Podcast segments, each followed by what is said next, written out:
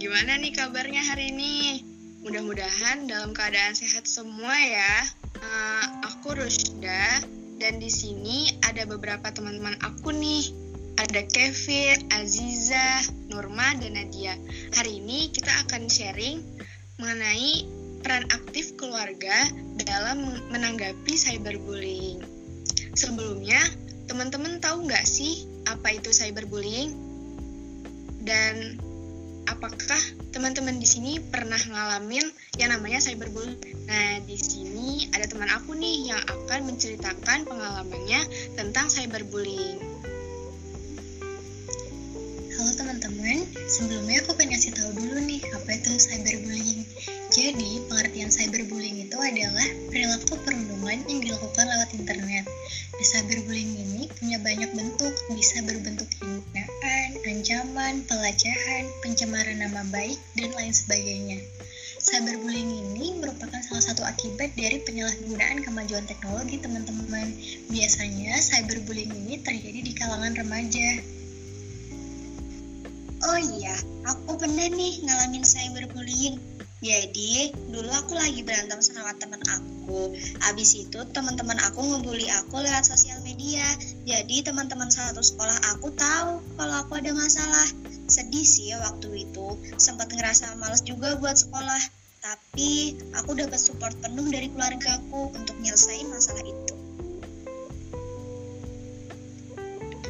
Oh gitu ya ceritanya. Tapi sempat jadi beban gak sih buat kamu sendiri Terus bisa diceritain nggak bentuk support apa yang diberikan oleh keluarga kamu ketika kamu menghadapi masalah tersebut? Um, iya, support yang dikasih keluarga aku tuh kayak nyemangatin aku dan bilang kalau setiap masalah itu pasti ada jalan keluarnya. Jadi aku makin optimis buat nyelesain masalahku sama teman aku itu. Iya betul, dukungan keluarga tuh seperti itu. Tapi selain yang sudah disebutkan tadi, uh, dukungan keluarga tuh ada yang ada juga yang lain loh.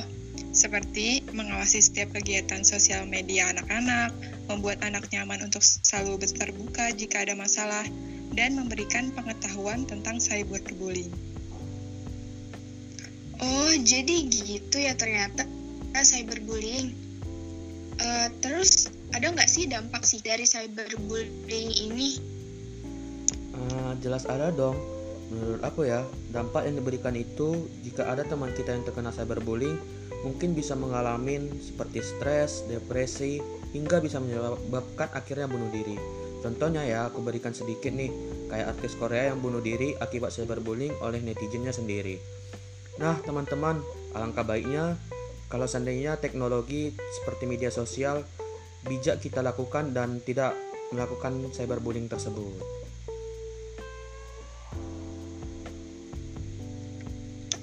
Nah, mengingat bahaya dari cyberbullying, maka seharusnya kita sebagai generasi penerus bangsa tidak melakukan hal tersebut. Peran orang tua di sini sangatlah diperlukan. Seperti pertama, jalin hubungan yang hangat dan dekat dengan anak. Kedua, identifikasi perjelas dan fokuskan pada kebutuhan atau masalah yang dialami anak. Ketiga, memahami perasaan anak dengan seksama. Dan yang terakhir yaitu semua komunikasi harus terjalin dengan jelas. Nah, itu tadi informasi terkait cyberbullying dan bagaimana peran keluarga dalam mengatasi hal, tersebut. Jangan sampai kita jadi korban ataupun pelaku cyberbullying ya. Sekian podcast dari kami. Terima kasih sudah mendengarkan. Semoga bermanfaat. Dadah.